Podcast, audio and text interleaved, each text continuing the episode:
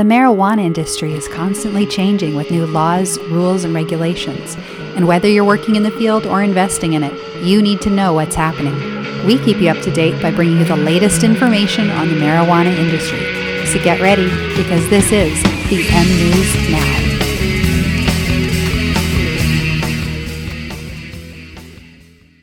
It's Wednesday, March 16th, 2022. I'm your host, Katherine Cole, and here's the latest.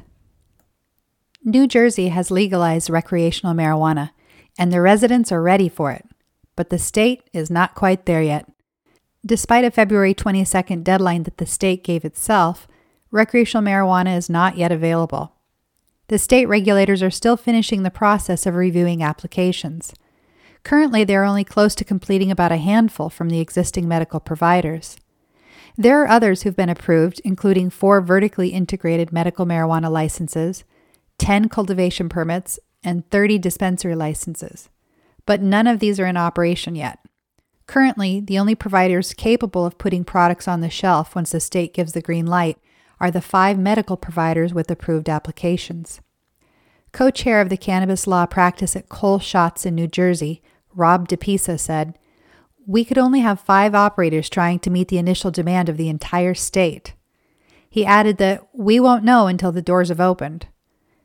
Ed DeVeaux, president of the New Jersey Cannabusiness Association, said current medical cannabis operators have assured him that they have adequate supply to serve both the medical and adult use markets. State officials have teased that the first dispensaries could be able to provide recreational product within weeks but no firm dates have been set. Once recreational sales are finally launched, the sales are expected to exceed $2 billion for their first year. A report from Whitney Economics showed what many cannabis business owners have been facing a lack of profit. While some larger companies are thriving, many smaller businesses are struggling with the complications of working with a plant that is still fighting for solid legal ground. The report surveyed almost 400 different cannabis business representatives in both established and emerging markets. All across the country, only 42% of the respondents said that they were able to make a profit. Another 20% that they are just able to break even. That leaves 38% of cannabis businesses who are operating at a deficit. While the report said that there was little difference between most mature and emerging markets, there were a few exceptions. California is the hardest hit, with only 26% of the respondents saying that they were able to make a profit.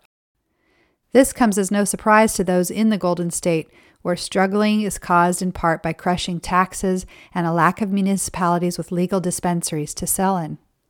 Amongst the whole country, the number one concern has been safe and legal access to banking. Other significant concerns are market volatility, taxation issues, and competition from large corporate entities. The report's author, Beau Whitney, also expressed that the lack of support cannabis businesses receive compound their difficulties. Things in this industry are always changing, though, so advocates will continue to push for the tools to help those cannabis based businesses succeed. In California, consumers can purchase cannabis based products from the family of the world famous ocean explorer and filmmaker Jacques Cousteau. They call their brand Seaweed Naturals. The company is led by Jacques Cousteau's grandson, Philippe Cousteau, and his wife, Ashlan Cousteau.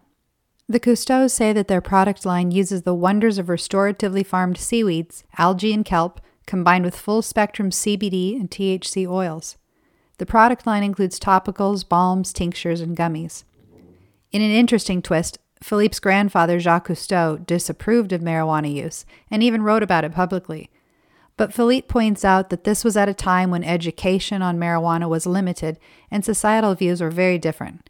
Philippe said that his grandfather was somebody who definitely changed and grew his perspectives as time moved on.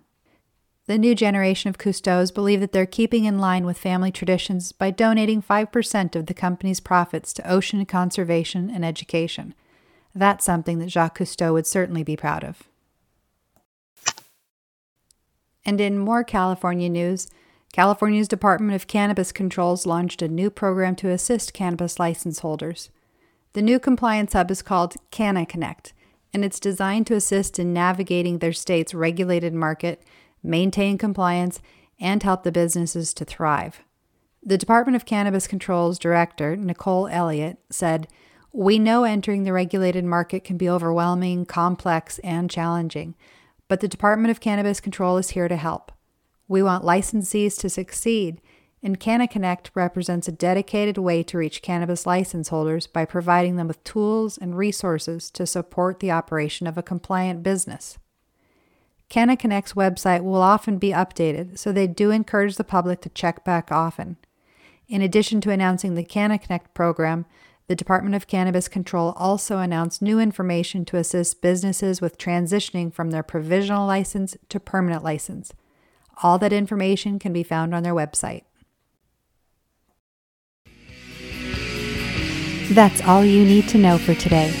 Be sure to keep listening for the latest updates and follow us on the mnewsnow.com. Later.